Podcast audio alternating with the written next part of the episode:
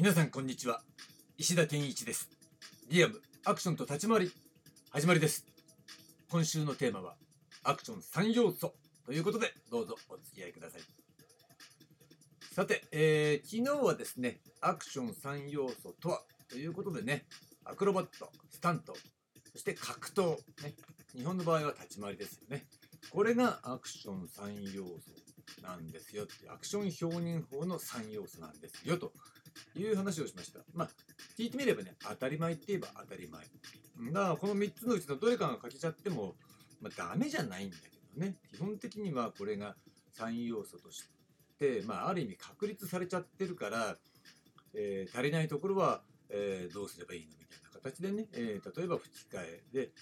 補うとかさ、そういった形に、え今のね、段階ではなってるということですよね。まあ、そういう流れをね、まず見て、まあ、とりあえず3要素っていう形。これが、だから、逆に言えば、どれもできないっていう人はいないんだろうけど、まあ、どれか一つでも勝てたら、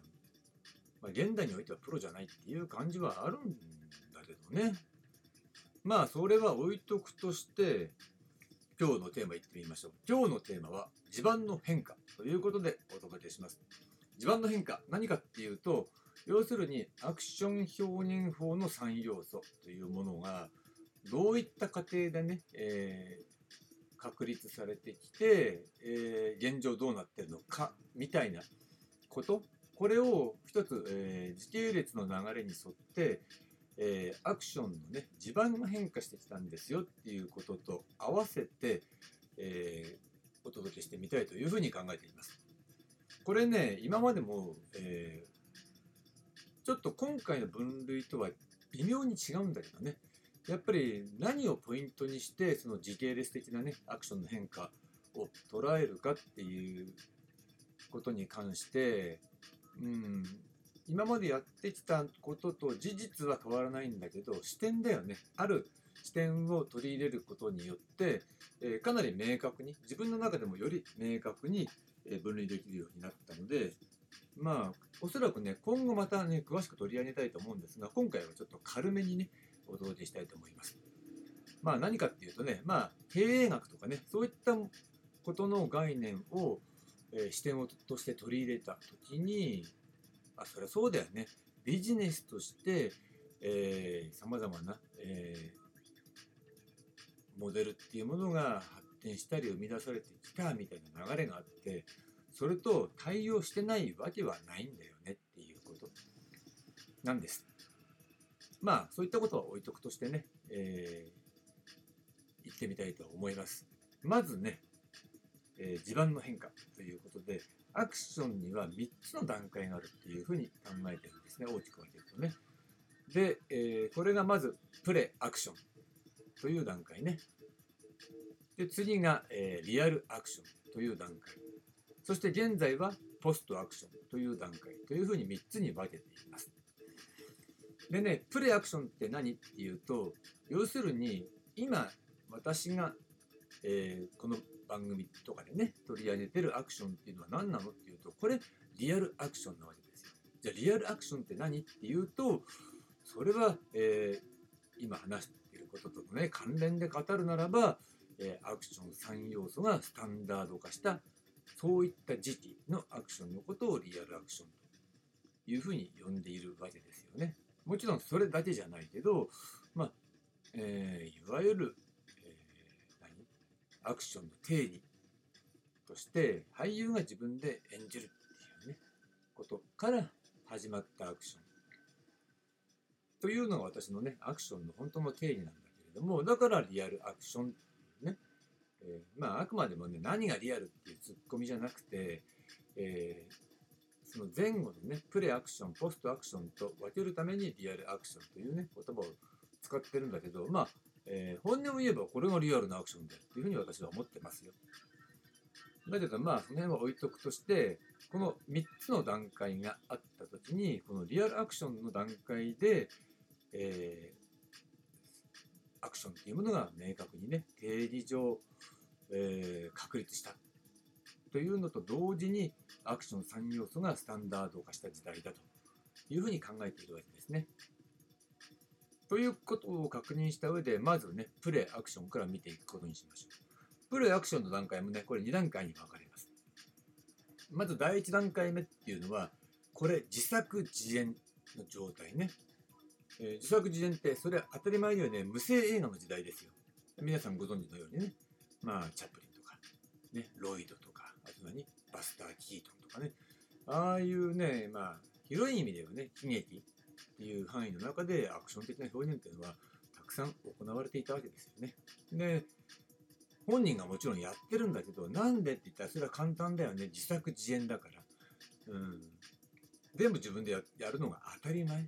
だった、そういう時代ですよね。それはごくごく映画の初期、黎明期の話だからね。だから、その、家内製手工業みたいなね、えー、イメージ。あの、昔はそのパン屋さんだって、えー、なんだろう、靴屋さんだって、一人の職人さんが自分家で全部作って、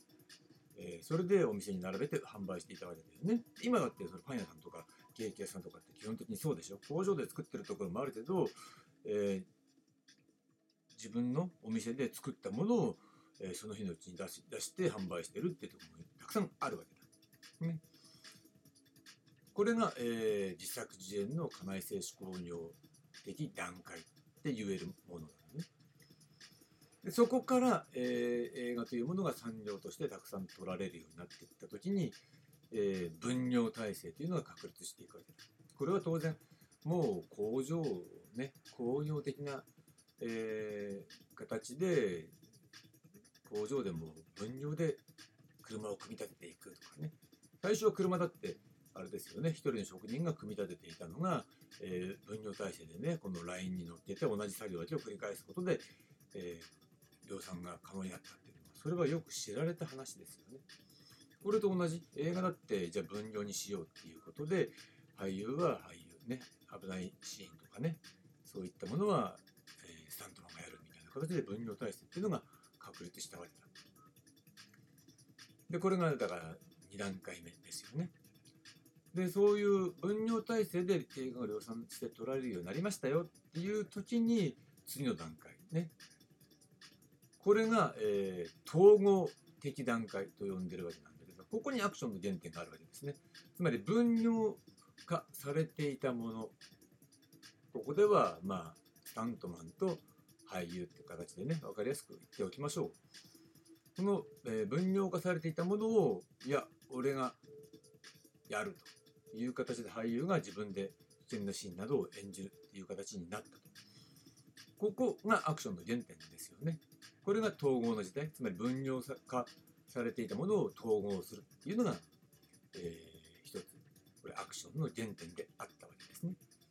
で、この時期に、えー、アクション映画っていうものの、えー、可能性というか、そういったものがすごく広がって、